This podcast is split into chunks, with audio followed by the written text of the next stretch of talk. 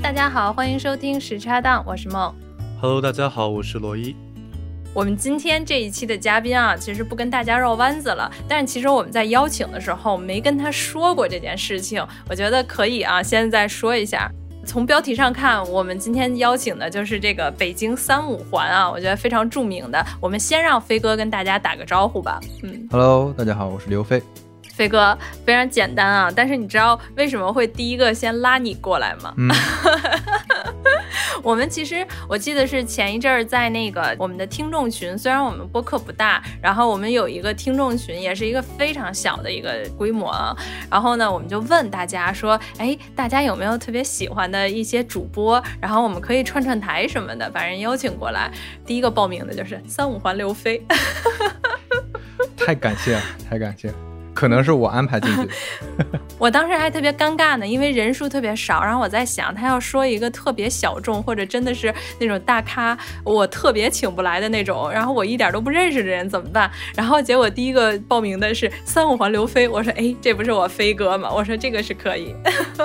可以你这意思说飞哥不算大咖啊，有 点那不是。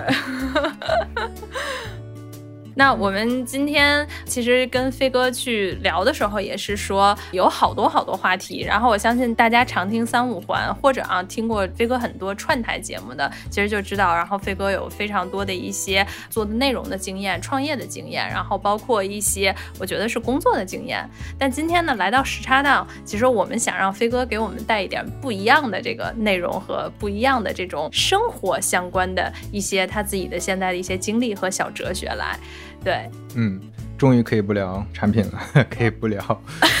创业了。嗯，可以聊聊游戏了。对，我也是看飞哥是这个重度的，算是游戏爱好者吧。然后最近也是采访了女流。对，最近特别喜欢聊游戏。嗯，为什么？这个是一个什么样的改变？就是有空玩了呀，就是很简单的一个道理嘛。之前是真没空。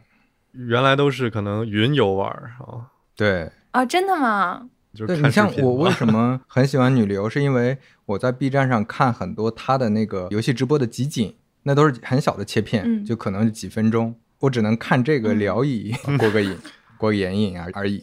所以就是第一个，刚才飞哥已经透露了啊，就是说他现在的这个生活是有时间玩了。那我觉得第一部分我们可以就是先来聊一聊飞哥就目前的一个状态吧，因为大家其实应该都知道，就是从我昨天还特别看了一下整个的这个三五环的一个介绍嘛，然后大家应该都能看到，就是现在飞哥是住在西湖十一公里的西湖区，然后室友啊是一只非常出名的苏格兰的折耳渐层，嗯，然后现在也有非常多的一些时间，然后终于可以体会生活了。所以，要不然飞哥，你先跟我们介绍一下你目前啊长居杭州的一个日常是怎么样的？对，就像前面说的，我没有时间玩游戏嘛。那之前其实是一直宅在家里的，你包括哪怕按理说是双休，大概都有，但是这个双休可能也要待命，然后经常性的会有一些会啊，有一些各种各样的事情，所以其实大部分时间也就宅在家里，而且因为状态特别艰苦，呃，心力比较交瘁，所以周末的时候也不太想出去。所以现在来杭州之后呢，最大的区别就是报复性的，天天在外边儿。就之前尤其刚出来那会儿，就是天天在外边儿。因为我现在相当于是呃有点自由职业，或者我们现在做品牌创业也是一个很自由，甚至有点散漫的一个状态，所以你都可以在外面办公，就会报复性的去山上的茶馆待一天，去咖啡厅。今天我还在咖啡厅待了一天，然后去很多地方瞎溜达、散步。然后逛街，就之前会特别报复性的做这些事儿，现在能稍微好一点，就是不想出去的时候，在家里也待得住了。对，然后还有一个很不一样的，就是做事情的内容发生了变化。就之前可能是在公司里嘛，是一个很卷，然后你嗯是被任务拽着走的状态。那现在呢，可能会把更多的内容、更多的生活里的时间拿出来啊，包括现在撸猫啊，然后浇花、养绿植啊。然后看看书啊，听听我的黑胶唱片机啊，等等这些事儿会变多。对我觉得主要是这几个变化。嗯，刚才飞哥说刚放出来的时候，看那个啥，这个是什么形容词？刚放出来，哎，真的，因为我一直是没有在大厂，就没有选择这条道路。但是其实认识了飞哥或者就是超哥之后吧，然后我觉得我还对大厂的生活挺好奇的。然后飞哥，你来杭州有多久了？我是在一五到一七年那两年是在杭州待过，然后二零年又回到杭州，然后现在待了也有一年半了吧。对，其实是两段儿，但是这两段儿感觉就住的不是一个杭州，因为之前那两年就是生活在一个每天上班的一个状态，而且我住的地方离公司只有四百米，所以我的生活圈子就在那方圆四百米之内，就最远的地方是旁边五百米的一个电影院，就这一公里范围内，基本上就是我的生活圈子，我其他地方都没去过，就我在这儿待了两年，可能去西湖也只去过三次。就类似这种状态，对，然后这次再回来就很不一样了，对，就在重新体验、重新认知这个城市。是我看，反正确实挺多大厂在杭州都有那个叫什么，应该叫基地嘛，就是那种科技园区是吧？就全都集中在一块儿。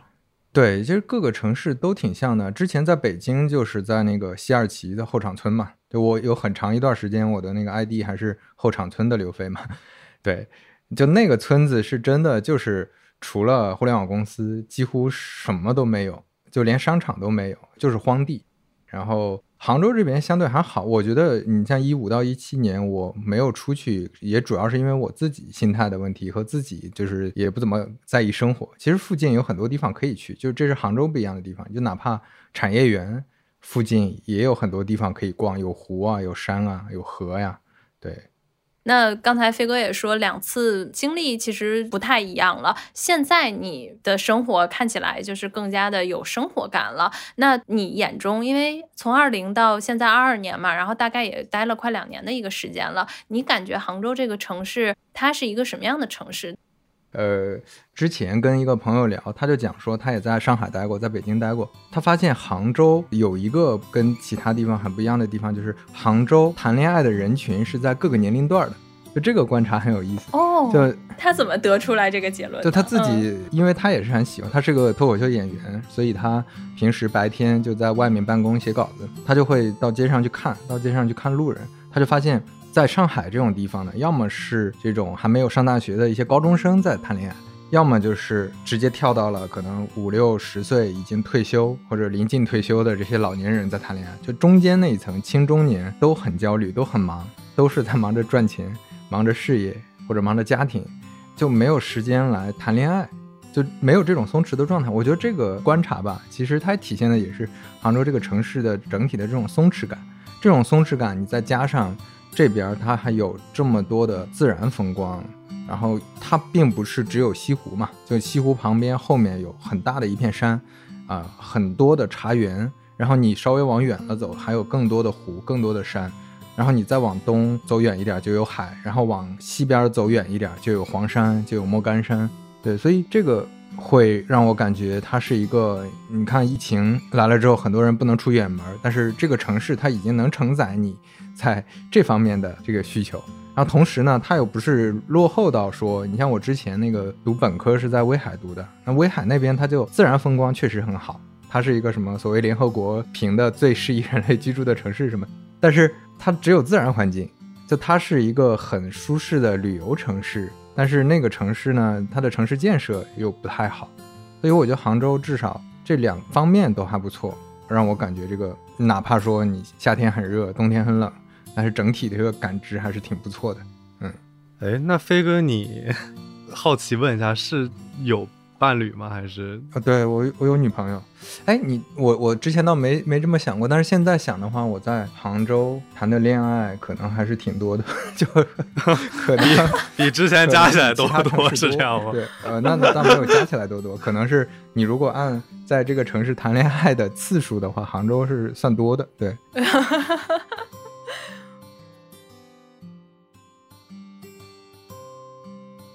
我是去年应该是十一之后，然后就正好错过了那个黄金周，然后应该是去上海出差。我说那这样我就周末的时候去那个杭州，然后正好就去看看转一转。然后当时我就觉得这个城市真的好好啊。因为我首先先去的那个地方就是天目里，然后在那里面应该是开了那个鸟屋书店。呃，我自己感觉，其实天幕里的那个鸟屋书店，它整体的这个结构，然后包括逛下来，我会觉得会比那个就是上海的那个叫新生源的那个，我自己个人可能更喜欢杭州这个，因为它在整体的那个氛围感，然后包括它的那个整体的装修，然后包括那个节奏感，其实我会觉得跟那个。东京的会比较像，嗯，然后后面在天幕里，然后去看到整个的一个园区，然后氛围，包括它的那个设计，其实我觉得还还真的挺好的，所以就是先去参观了一下，然后后面的话，应该到了差不多下午，就是夕阳西下的时候，然后我们就直接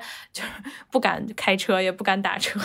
太堵了，然后我们就应该是坐公交，然后停到一个西湖的外围，然后走路进去，大概。可能走个两三公里的样子，你就是沿着那个湖，你就可以到它核心的地方了。然后刚好那个时候，我觉得留下最深的一个印象是桂花香，就因为去年他们说，因为天气好像是比较热一些，然后当时桂花就错了一周，然后才开，所以正好赶的就是那个呃十一之后的那一周，然后开，然后满。西湖吧，我觉得就是那个区域，你能闻到特别浓的桂花香，然后我就觉得好幸福，就是甜甜的。然后你走到每一步，然后围绕着西湖走一圈的时候，你都有那种幸福感包围的。然后我们当时后面的那个酒店也是选在西湖的那个九溪那边，它有很多的一些民宿。然后后来我们在民宿的时候，然后就看到，其实我觉得西湖，然后包括杭州的民宿，应该算中国质量是真的非常高的。然后他做的一些景观，然后。然后我觉得去年的那个整个的一个旅程吧，给我留下的印象还是挺深刻的。虽然我们就待了差不多两天一晚的一个时间。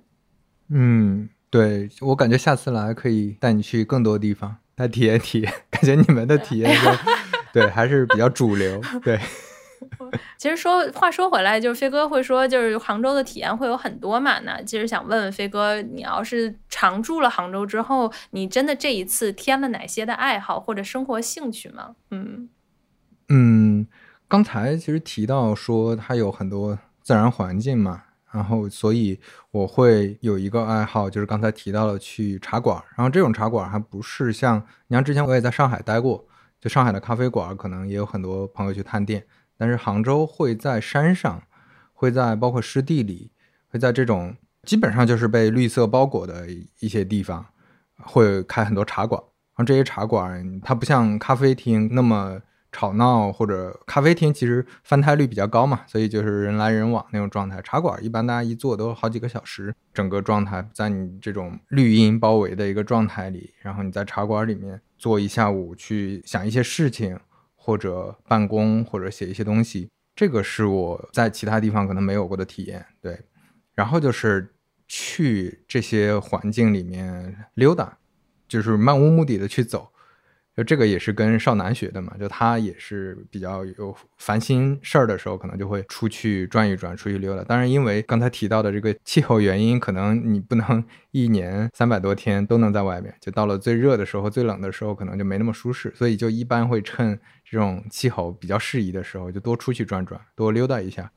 呃，在杭州，很多人会徒步，因为我还没试过徒步，就徒步会走很远的，走十几公里。甚至更更远这样，然后甚至有一个 A P P 就叫杭州徒步地图吧，我没记错的话，就是从阿里退役的朋友专门开发了一个 A P P 去做做这件事儿，很多人会用。也就它有很多徒步的路线可以走，然后这个路上基本上你就不用经过城市，就全都是这种自然环境。还有呢，嗯比如刚才提到的养绿植啊，这个也是一个新的爱好吧。当然，这个主要是因为有了自己的房子，可能就觉得是自己的家了，那就就就会有这种打理的一个动力。然后养绿植也好啊，买黑胶唱片机，然后买唱片也好，对。还有就是来杭州之后，因为前面说的这种心态和包括你的工作状态的变化，会读书，而且这种书以前很多人看我的书架。当然，以前书架很小，但是基本上摆满的都是那种所谓的偏商业或者偏功利一点的这种管理方面的一些书吧。对，还有很多做产品啊、做运营啊、做技术朋友大家送的书，就全是这种书。然后现在我基本上已经清空了，对，就是在我的书架上全都是呃，可能历史书啊、小说呀，呃，还有很多像哲学的书啊，还有一些非虚构的很多这种书，就以前一直想看没看过的各种各样的书，对，而且现在看也不是说有一个很强的目的，就可能是书架上今天瞅到了这本书就拿下来看一会儿，对，这个也也是一个新的之前不会做的事儿。嗯嗯，哎，我最近其实也采购了一些绿植，我不知道罗伊还记不记得，我去年咱们刚开始刚开始聊的那一批基本上已经死了，然后前两天 又采购了一批绿植，然后我也想就跟飞哥聊聊，你基本上会养什么样的植物，然后你有没有一些就是对他们的这心得？因为其实我看现在真的是养绿植的人特别多，包括之前跟颠颠，然后他聊天，他不是也有一个小阳台嘛，然后。然后说他自己那个小阳台是每天换心情，他把它当做一个叫什么，就是日常的 routine 啊，就是每天起床就先要去阳台，然后做一做这个。可能对一个这种像我跟颠颠都是打工人啊，然后要周一到周五早起的人，然后是一个心理安慰，在每一天早上起来。你现在会养一些什么样的绿植？我现在养的也都是被称为非常好养的，就可能比绿萝稍微难那么一点点，就是比 对，就类似什么。我养了百叶竹，养了天堂鸟，还养了一个，哎呀，那个叫什么来着？是一个一种那个什么什么椒吧？对，还养了一些小的，那些小的可能就相对好养一些。我之前养，其实养死过一些树。我之前买过一个棕榈树，就就在家里阳台放了一个棕榈树，就特别，当时也不知道自己咋想的，买了一个棕榈，那个棕榈树太大了。而且棕榈树呢，放在家里会显得家特别小，哎，放在阳台上呢，它基本上你就感觉是一个巨人挤在一个非常小的房间里，你就感觉它整棵树都很憋屈。然后它憋了两周，它就可能就 不爽，然后就弃我而去了。对，然后就只能 对，然后这件事儿对我的打击还挺大的，让我觉得，哎呀，我是不是就像你前面说的，是不是应该去研究一下养绿植，是不是得有什么心得呀？是不是得自己更认真一点，更讲究一点？但是后来我又想这个事儿，包括我后来跟那个呃冯老板好好住的冯老板聊，他提到说，养绿植这个事儿呢，你就把它当成一个缘分的事儿，就是真的养不活了，那说明你跟这个植物。没有缘分，呃，你不要有太大的压力。我想了想，应该是这样的，就你本来养绿植是为了自己轻松一下，就像你前面说的，可能是为了自己找一些精神的慰藉，然后你又把它当成工作去做，那反而就很很糟心。但是这个过程中，我觉得实践的过程中，当你发现了一个，比如说你像我，我在养一个金桔树，然后我发现这棵树它遇到什么问题了，我想办法解决了一下。然后最后它能变得更好。你如果享受这个状态，我觉得是挺好的。但如果你不享受，你变成了你一阳台的所有的绿植都是每天要去研究。我之前是 甚至下过，就我感觉这也是可能互联网人的毛病，就下过一个 A P P，然后用 A P P 精细的管理，就特别像那个，就就就是有有非常具体的 routine，啊。对 O K R，然后呃你每周哪一个植物要浇几次水，每天早上浇还是晚上浇，过多长时间要施肥，过多长时间要要怎么样，就是。以前我甚至想这么管，但是现在我觉得就还是放松下来，对，把它当成一个那个能轻松去跟他交互的这么一个事儿。嗯，妈呀，刚才听完了之后。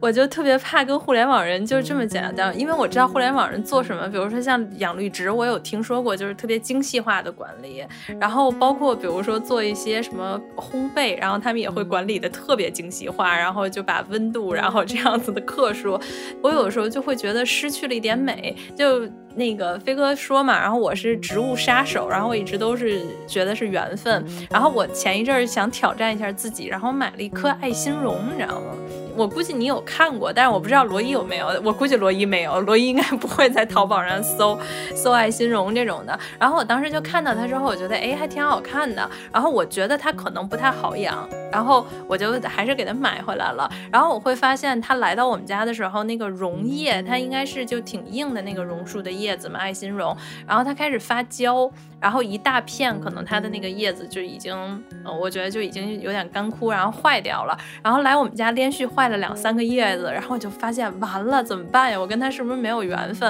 然后当时还特别难过，你知道吗？我觉得投资又失败了。就后来我觉得就慢慢的可能呃问了问那个卖植物的的人，然后他就说你注意通风，然后可能这个榕树是需要有这个空气流动的，你在城市里面需要多开窗，然后浇水，呃，可能施肥也不用老施，然后你可以去看着它自己的节奏。然后大概我前两天看到，就是这个万年不动换的爱心榕居然长了一颗小的绿叶子，就一颗，特别开心我自？己开心坏了，嗯 对嗯我觉嗯得开心坏了，你知道吗？就那种感觉。嗯哎，我觉得就是需要这种时刻，因为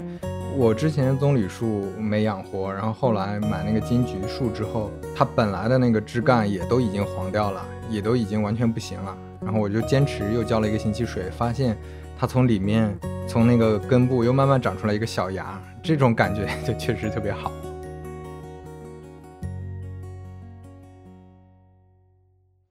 当时飞哥是在北京，然后有杭州的经历，然后又再回杭州，然后当时我们就想说，这一次回杭州，就当时是一个什么样的目的？就是当时应该是想要换一种生活，是不是？所以又选择了这个一千两百多公里之外的这个杭州，又回到这个地方。对，还是比较机缘巧合的吧，是因为呃，我前面提到在一五到一七年的时候，当时在杭州嘛，那那个时候就落户杭州了，也都是比较机缘巧合，因为那个时候觉得。我跟身边有些朋友不一样，比如说你如果是北京人，那你到杭州工作，你肯定不考虑说我把户口迁过来，那何必呢？但是我老家是一个小地方，那那个户口我也没有说像身边有些朋友家里有几亩田，是吧？或者有宅基地，那可能还是不太愿意轻易放弃。但是对我来说，我迁户口成本不高，而且就先找一个大城市落户嘛。然后当时也顺手买了房，感觉房价也还可以。呃，其实后面再机缘巧合来回杭州，一方面是也挺喜欢杭州，然后想到我也落户杭州了。另外就是当时杭州也有一些工作机会，所以就机缘巧合又回来了。回来之后就在这儿待住了嘛，就觉得嗯，后面反正创业在这儿做也完全 OK，就大概是这么一个状况。嗯。其实我觉得，就是说到这块儿，飞哥，你会觉得，就是比如说像拿你在北京一边工作，然后一边就是生活的这样子的状态，跟现在在杭州，你会觉得这两座城市会有什么样的不同吗？就是带给人的能量也好，带给人的一些工作跟生活的一些状态也好。一个就像前面就讲过那个例子嘛，就关于谈恋爱这个例子，可能北京、上海这种地方是比较焦虑或者比较节奏快，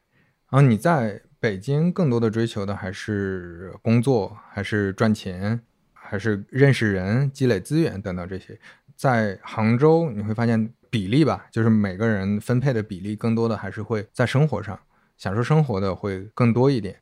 所以你在那个，你像我在北京认识的朋友吧，这么一想的话，可能大部分就百分之九十以上都是因为工作关系认识的，或者因为行业关系，因为大家都是同行，更多的是交流行业啊，交流做产品啊，或者做内容啊等等这些。那在杭州认识的很多朋友，那就是因为玩儿认识的，对，这个也是一个很显著的一个区别吧。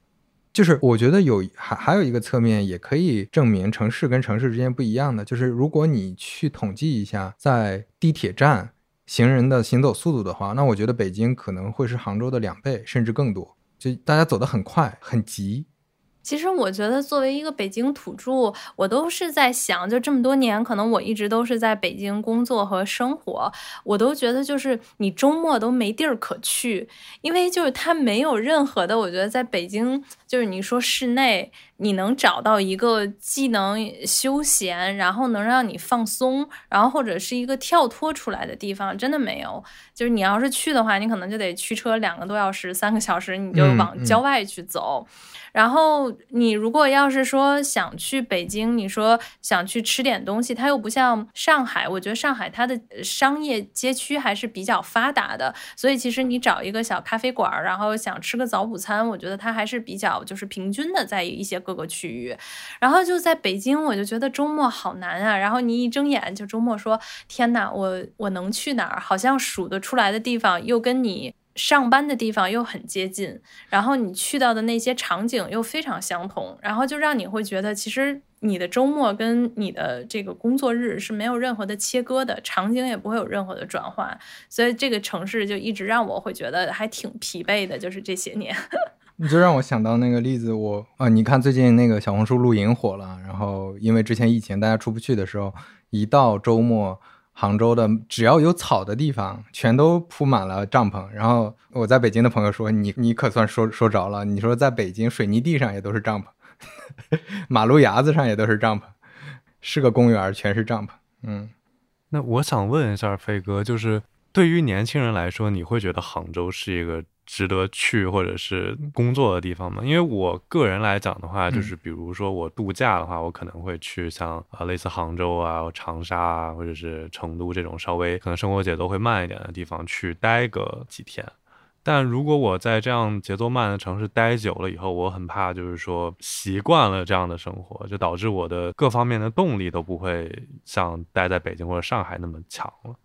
明白？哎，我觉得这个倒是。呃，我我的建议或者说我自己的认知吧，就是你让我回到二十多岁，我觉得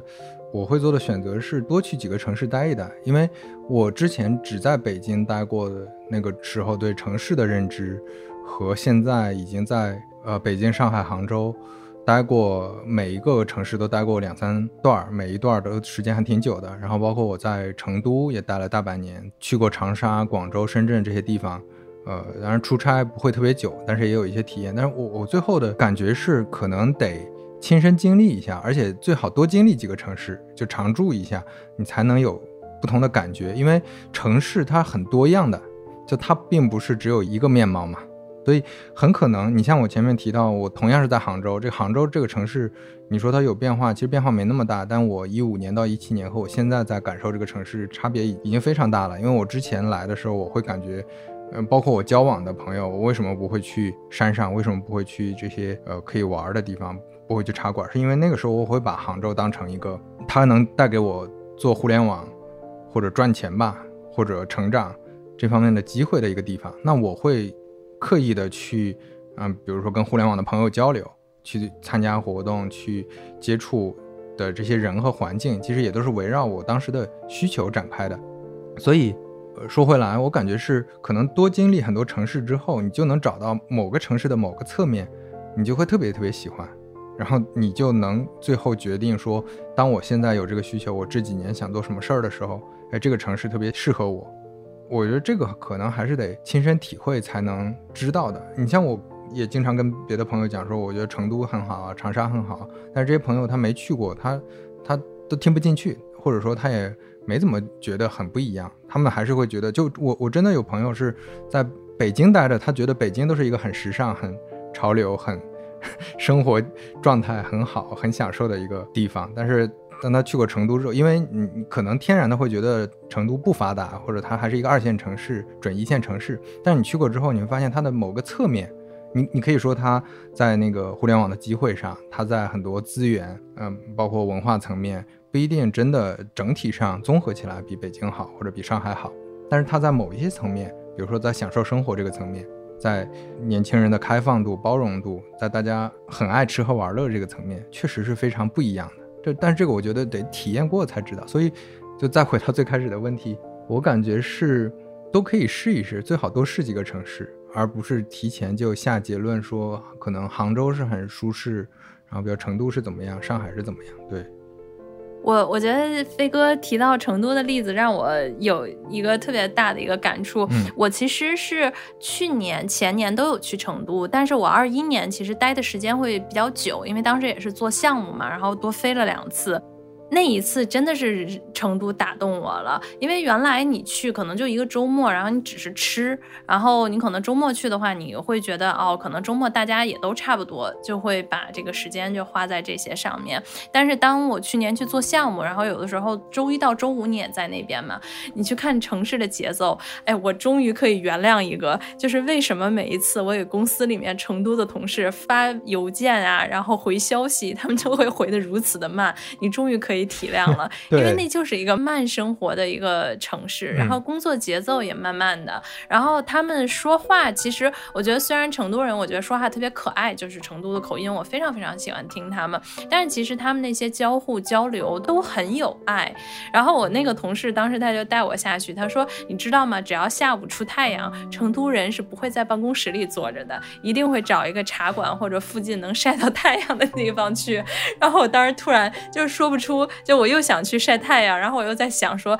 原来这就是你们不回我们邮件在干的事情，就是去喝喝茶。但整个的那个城市给我去年的一个冲击感特别大，尤其是我觉得成都去年我去的时候，看到它那个城市里面说的叫 fusion 嘛，就是融合这个城市，你其实真的是会觉得走在大街小巷、马路上，然后包括它的这种青年的圈子里面，或者是这种。就是比较老的一些街区，我觉得那个包容的力量是你走到这个城市的每个角落，其实都能够发现的。然后，尤其是我觉得是在晚上你去这个城市里面的时候，我觉得真的就是像大家都说啊，烟火气已经说俗了，但我觉得就每家小馆里面就是排满的这个长龙，然后他们拿着在在外面吃饭嘛，然后都坐的小板凳，然后街边出来串巷的卖糖水的，然后去卖那些打糕的，然后蛋。烘糕，我天哪！我就觉得当时特别有冲动，是想在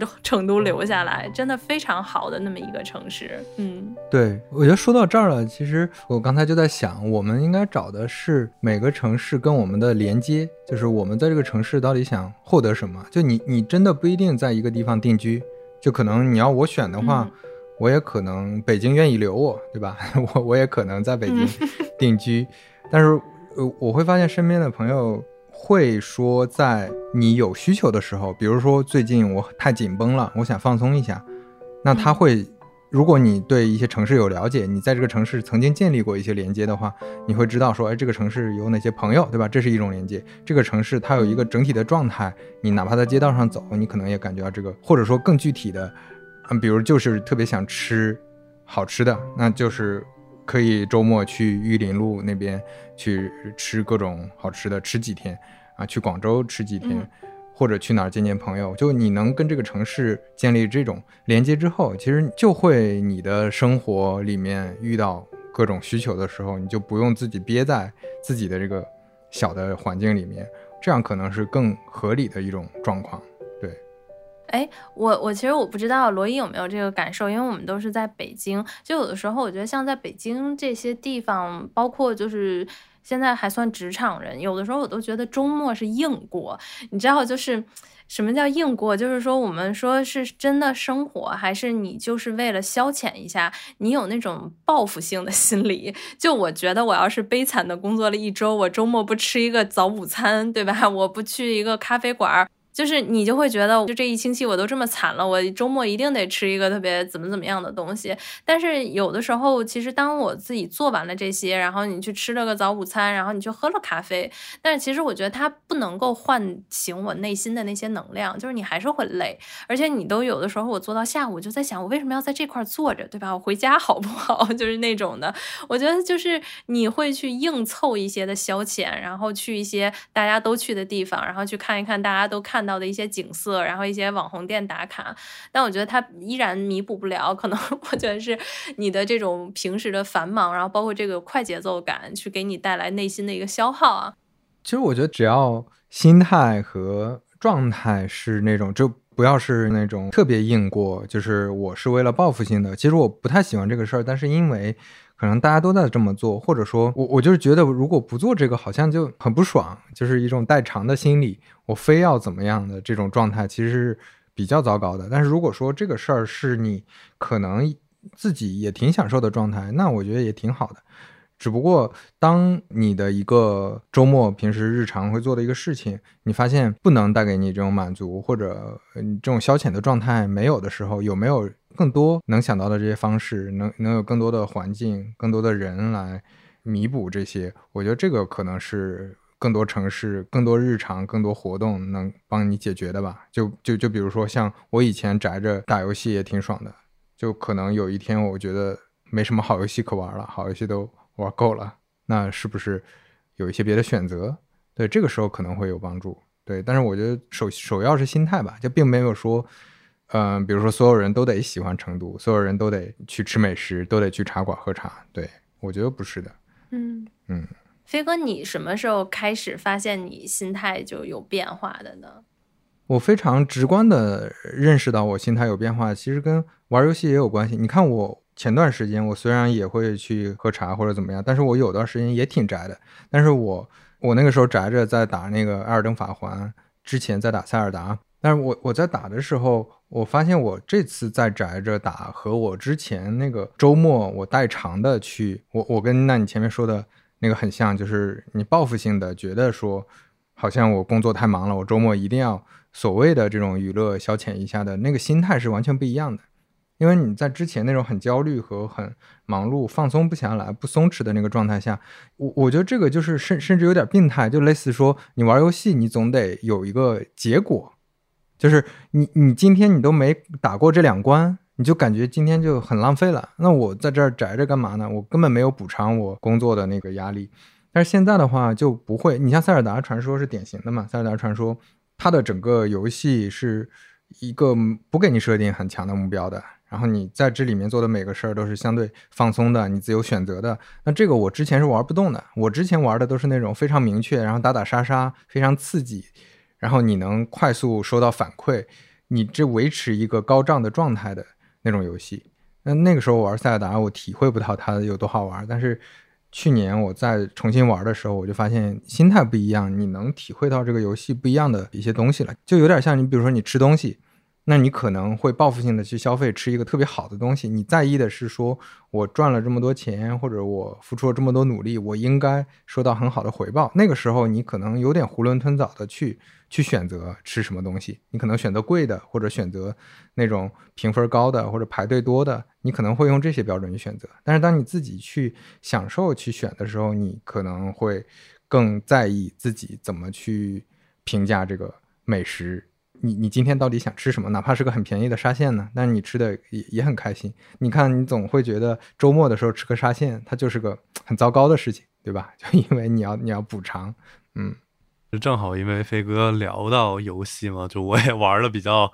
多，但我我玩主机游戏玩的比较少啊，所以塞尔达和艾尔登法环我都没玩，我都是看 B 站上的那个解说视频。那但说实话，我觉得这种心态跟就是游戏类型其实。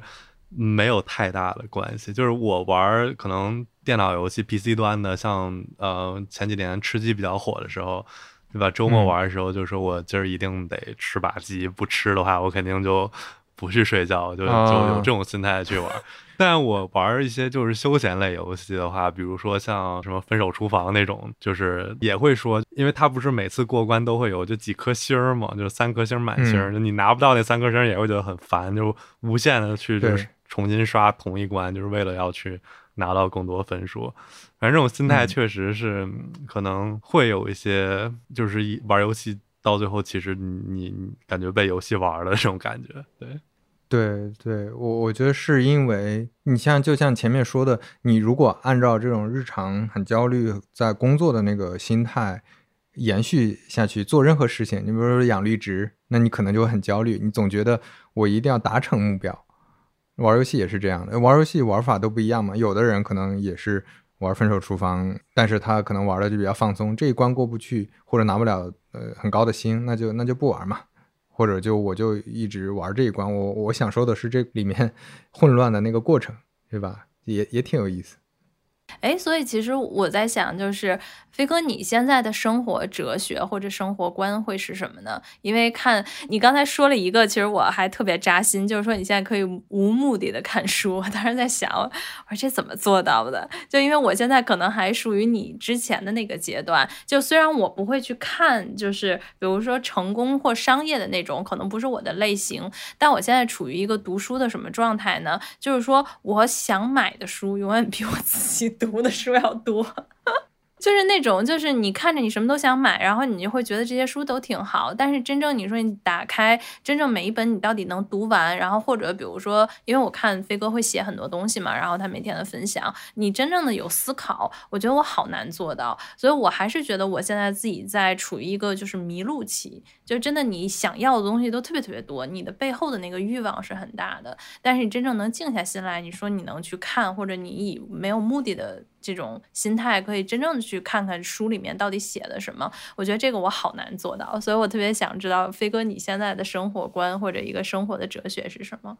我觉得书就先说书这个事儿，我的感觉是，其实我也读不完，就我我也是永远买的，就买书如山倒，对吧？读书如抽丝，这大家都一样。现在读书的量肯定比以前多很多了，但是也并不代表说很多时候就能想读的全部读完。但我觉得这个还是跟前面说养绿植一样，就我会刻意的不给自己制造太多焦虑。就比如我现在有了一个大书架，因为我有自己家了，那我搞一个大书架，上面摆满了书。我刚开始的时候还是会焦虑，我会觉得说我是不是应该制定个目标，对吧？给自己定个 KPI。这么多书，我是不是花两年到三年时间读完？那这么算的话，每周应该读多少本儿？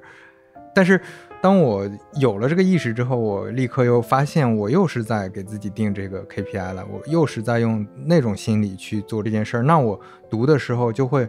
很不在状态，就类似，比如说这周你规定读这两本，但是读的时候你就很痛苦，很痛苦，它会带来一个结果，要么你就是。情绪会特别难受，要么就是你读就就比较随意了，你就把它当任务完成，就浏览了，就快速翻翻一翻，哎，感觉这章没什么，你就会说服自己说这章没什么用，就看下一章，这章好像也没什么用，那你这本书很快就这么翻完了，就这么快速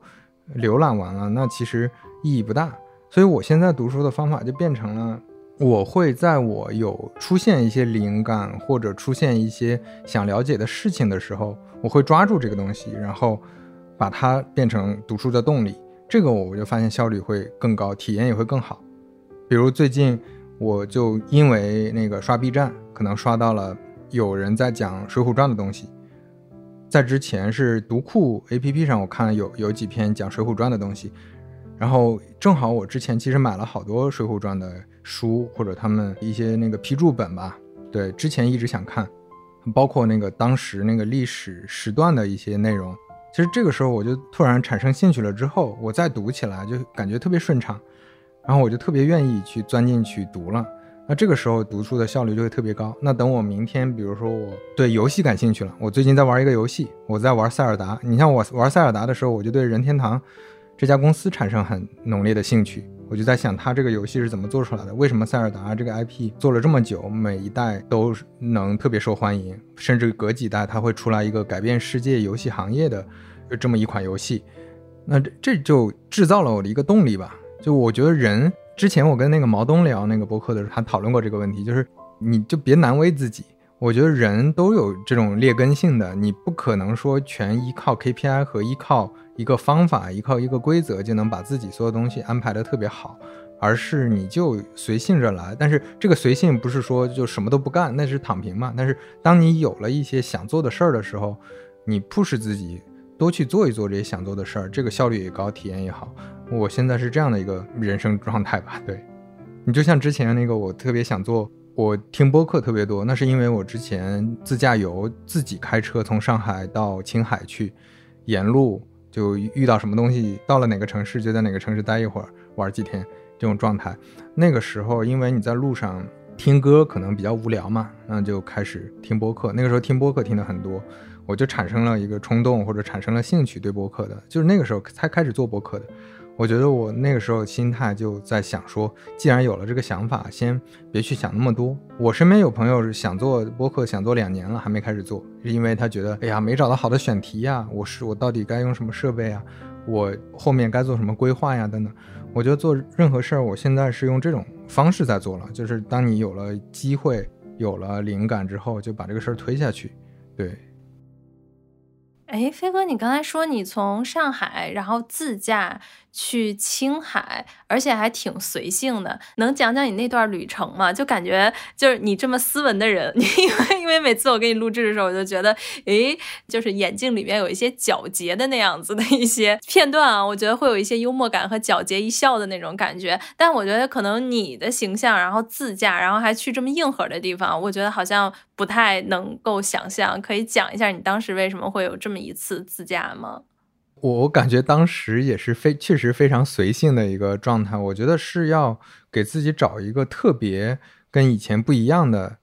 一种方式去做一个事儿，而且是最好是比较长期的一个事儿。这个事儿做这个跟之前很不一样、区别比较大的事儿，它能刺激我和。让我多反思一些东西嘛，比如说，如果说我还是用之前惯常的那种方式说做一个很详实的计划，跟跟规划一个产品一样，我觉得我应该这几天去哪儿，有一个很具体的行程，然后甚至把酒店、把每天的时间段都安排的很清楚的，我觉得这个就跟之前每一次都差不多。然后那段时间又有一个比较长的时间段，可能我可以出去二十多天，完全没有问题，也没有人找我，也没有工作压力。那我觉得就应该试一试这种方式、这种方法，然后在路上去，正好那段时间也遇到一些人生啊、职场上的一些迷茫的东西。然后感觉，因为是自己开车嘛，所以这路上的时间非常长，它足够你去做非常多的思考，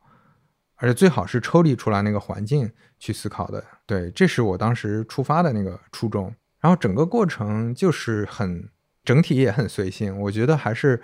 差不多拿得到了我本来想得到的一个东西吧，就是在随性的过程中去见一些。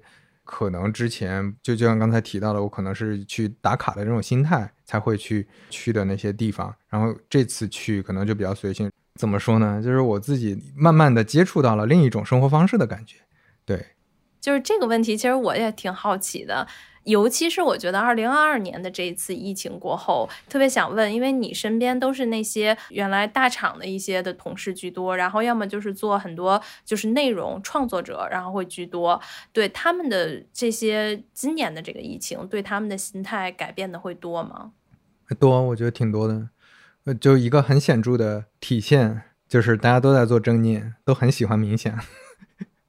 就需要自我说服、自我消解。对，不然的话很难度过这个这么大的这个变数的。对，为什么？你的观察是什么？呃，表面的体现是，呃，他们都重新，嗯，比如说接纳一些事实，然后在那个调节自己的心态和情绪，以及对未来的预期。这背后，我觉得会有两个大家在调整的事情。第一个就是对黑天鹅事件的一个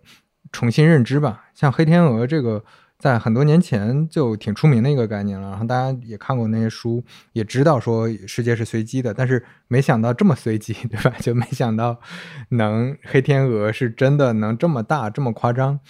然后再重新思考的话，可能就会思考到说自己到底需要什么，就会稍微慢下来，再去想说一旦黑天鹅到了。你是不是能够接纳说自己预期的改变？因为之前预期是整体向上的，然后大家，呃，尤其是我身边做互联网的这些朋友吧，就大家在的这个状态环境都也是还 OK 的。你哪怕说这半年一年遇到一些波折，遇到一些挫折，可能也能相对比较快的调整过来，然后跟上一个新的节奏。但现在大家面临的是那个疫情的黑天鹅，面临的是这种监管之下互联网行业的一些变化。等等，他会重新再再想这些事儿，就我能不能接受我的预期调整？就用最简单直接的说法，就是以前你的年薪可能是不能说隔一两年翻倍吧，那至少是隔一两年能涨个百分之三四十是非常正常的，非常合理的。